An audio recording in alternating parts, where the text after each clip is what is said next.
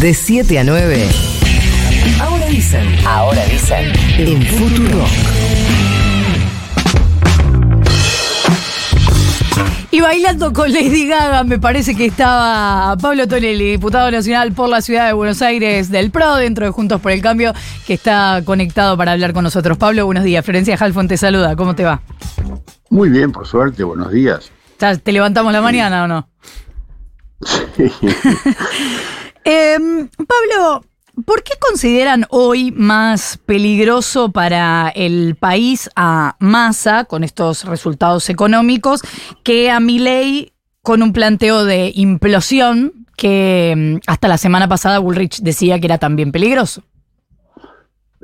Porque Massa ya sabemos lo que es. Massa sabemos que es pobreza, inflación, corrupción, desgobierno, latrocinio, ya lo sabemos, lo tenemos a la vista, es el peor gobierno en muchos años. En cambio, Milei hasta ahora nos genera por lo menos una expectativa de un posible gobierno más sensato, más razonable, sobre todo si nosotros acordamos con él algunos puntos que nos parecen esenciales, algunos puntos que nos parecen determinantes para el futuro gobierno. Por ejemplo.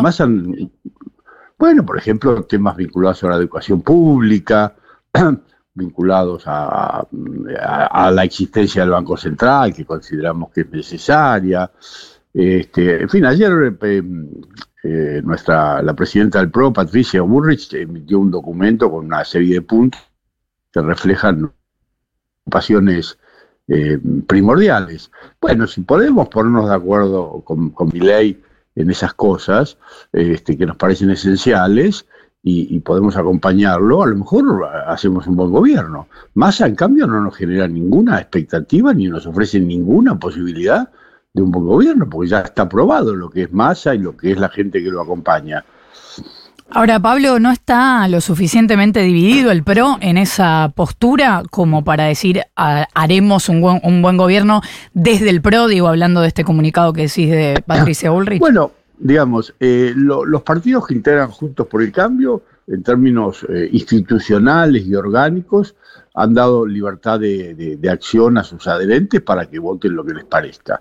Ahora, sin perjuicio de ello, Patricia Bullrich y algunos otros dirigentes del PRO se han pronunciado, dentro de ese marco de libertad, se han pronunciado por acompañar a Milei, previo acuerdo de algunos puntos básicos como yo señalé.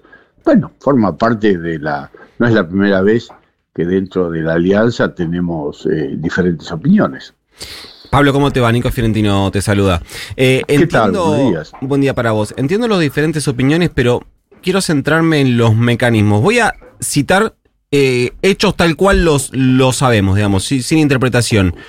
El martes a la noche se juntan Bullrich y Macri con Javier Milei, tienen una conversación, al día siguiente le informan a Rodríguez Larreta, esto es lo que confirmó Rodríguez Larreta ayer, lo que se había resuelto en esa reunión en la casa de Macri.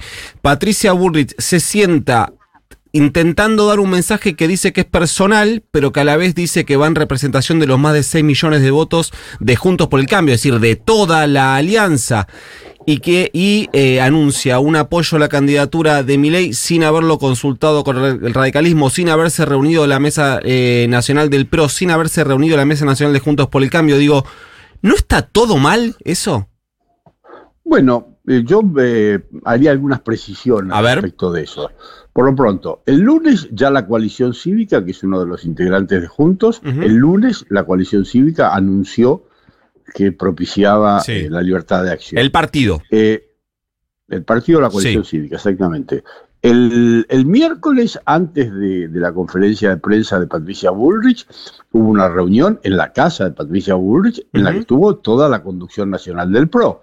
De modo que la candidata, la ex candidata o la presidenta del partido habló después de que se reuniera toda la mesa nacional y la directiva del PRO y se tomara una decisión que fue transmitida, que fue de la libertad de acción. Déjame detenerte un segundo ahí, Pablo. ¿Se tomara una decisión? ¿Quién? O sea, el partido no tomó una decisión. La mesa nacional del PRO no se reunió. Bueno, estaban todos los máximos dirigentes, yo no sé si son la mesa o no la mesa, pero digamos, los dirigentes más importantes del PRO, los que siempre toman las decisiones, estaban reunidos en la casa de Patricia. Pero Bullrich no salió de ahí con un mandato del partido. ¿Cómo? Bullrich no salió de esa reunión con un mandato del partido. La formalidad, salió con una decisión tomada por los dirigentes más importantes del partido, que son los que siempre toman las decisiones. Ahora sí era mesa o era otra cosa, bueno, no sé, pero ahí estaban todos los dirigentes más importantes y representativos del PRO. Bueno, y sigo con el relato. Sí, siga. Y más o menos a la misma hora, un rato después, se reunió el radicalismo, que también sin consultar con nadie, dijo: nosotros propiciamos tal cosa. Bueno, así fue, los tres partidos hicieron lo mismo. Los tres partidos tomaron una decisión, la decisión de los tres partidos fue coincidente en el sentido de dar libertad de acción a los adherentes. La única diferencia es que en el caso del PRO, Patricia, en términos personales, propuso o propone acompañar a Milei para tratar de derrotar al kirchnerismo. Uh-huh. Me parece que así están las cosas. Ahí yo, perdón Pablo, pero voy a diferir en un punto. Yo en ningún momento escuché a Patricia Bullrich decir, como presidenta del PRO, el PRO decidió que como partido no se va a pronunciar por ninguno de los candidatos. Hay un comunicado del PRO que lo dice con toda claridad. De todas maneras, a esta altura, me parece un exceso indagar tan detalladamente en los procedimientos y la formalidad. Sí. Ya está.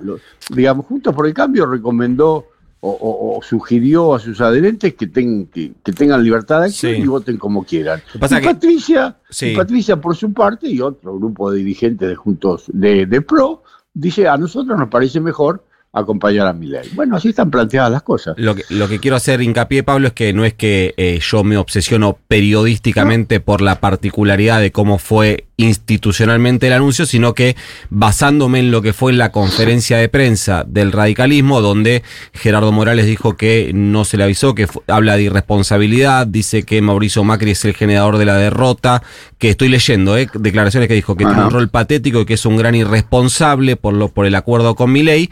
Entonces, por eso te pregunto cómo fueron los mecanismos, no porque yo tengo una obsesión periodística. Yo no le daría tanta importancia a las declaraciones de Gerardo Morales. Gerardo Morales nunca quiso estar en Juntos, nunca le interesó.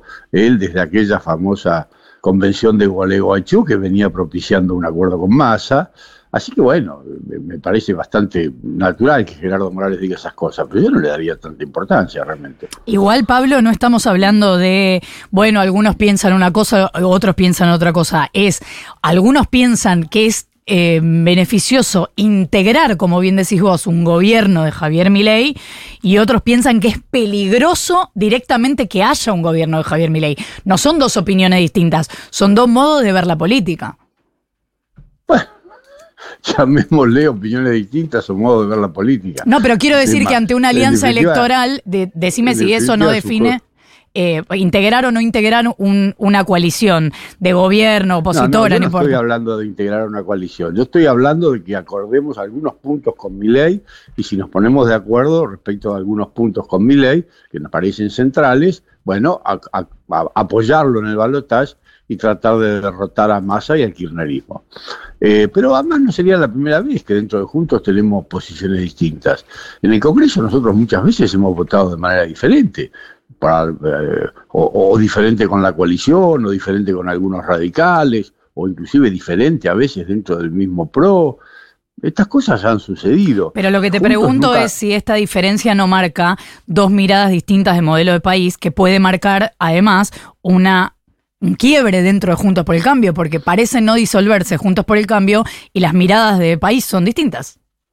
Bueno, yo espero que no se disuelva Juntos por el Cambio.